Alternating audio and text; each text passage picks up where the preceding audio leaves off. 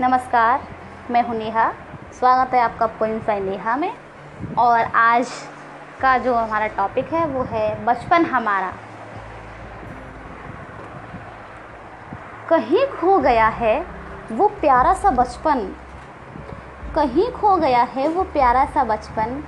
वो बच्चों की शैतानी, वो उनका लड़कपन। वो परियों की कहानी, वो परियों की कहानी, एक राजा और एक रानी।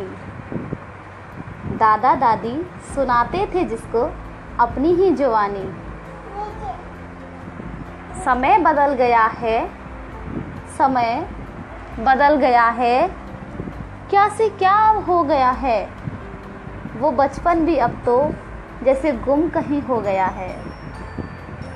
रिश्ते भी तो देखो नाम किए रह गए हैं। रिश्ते भी तो देखो, बस नाम के रह गए हैं।